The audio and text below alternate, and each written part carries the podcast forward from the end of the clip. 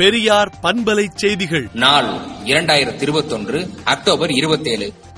NEET தேர்வு என்பது ஒரு நவீன குலக்கல்வி திட்டம் நவீன மனுதர்ம திட்டம் என்றும் ஆர் எஸ் எஸ் கன்னிவெடி என்றும் திராவிடர் கழக தலைவர் கி. வீரமணி செய்தியாளர்களுக்கு பேட்டியளித்துள்ளார். பெகாசஸ் ஒட்டுக்கேட்பு விவகாரத்தில் மூன்று பேர் கொண்ட சிறப்பு நிபுணர் குழு விசாரணைக்கு உச்சநீதிமன்றம் உத்தரவிட்டுள்ளது. தமிழ்நாடு அரசின் வேலைவாய்ப்பு மற்றும் பயிற்சித்துறை சார்பில் பணியாளர் தேர்வாணையம் நடத்த உள்ள பட்டப்படிப்பு தகுதியான எஸ்எஸ்சி போட்டித் தேர்வுக்கு இலவச பயிற்சி அளிக்கப்பட உள்ளது.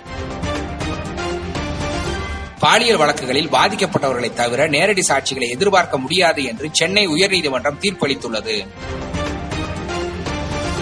பாரதிய ஜனதா கட்சியின் கல்யாணராமன் குண்டர் சட்டத்தின் கீழ் கைது செய்யப்பட்டுள்ளார். சீனாவில் கரோனா டெல்டா வைரஸ் மீண்டும் பரவுகிறது. இதன் காரணமாக பல்வேறு பகுதிகளில் ஊரடங்கு உள்ளிட்ட கட்டுப்பாடுகள் அமல் செய்யப்பட்டுள்ளன. மக்கள் வீடுகளை விட்டு வெளியேற தடை செய்யப்பட்டுள்ளது. ஏழு வயதுக்குள்ளான பள்ளி மாணவர்களுக்கு மன அழுத்தத்தை குறைப்பதற்காக வீட்டு பாடங்களை ரத்து செய்யும் புதிய சட்டத்தை சீனா பிறப்பித்துள்ளது. தகவல் அறியும் உரிமை சட்டத்தின் மூலம் ஆண்டுக்கு மூன்று லட்சம் மனுக்கள் பெறப்படுவதாக மாநில தகவல் ஆணையர் பேட்டியளித்துள்ளார்.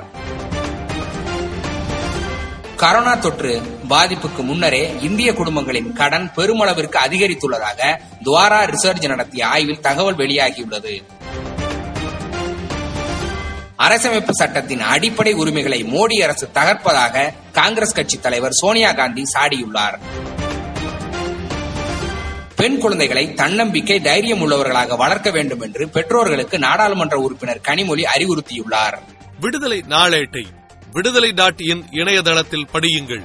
பெரியார் பண்பலை செய்திகளை நாள்தோறும் உங்கள் செல்பேசியிலேயே கேட்பதற்கு எட்டு ஒன்று இரண்டு நான்கு ஒன்று ஐந்து இரண்டு இரண்டு இரண்டு இரண்டு என்ற எண்ணுக்கு பெரியார் எஃப் நியூஸ் என்று வாட்ஸ்அப் மூலம் செய்தி அனுப்புங்கள்.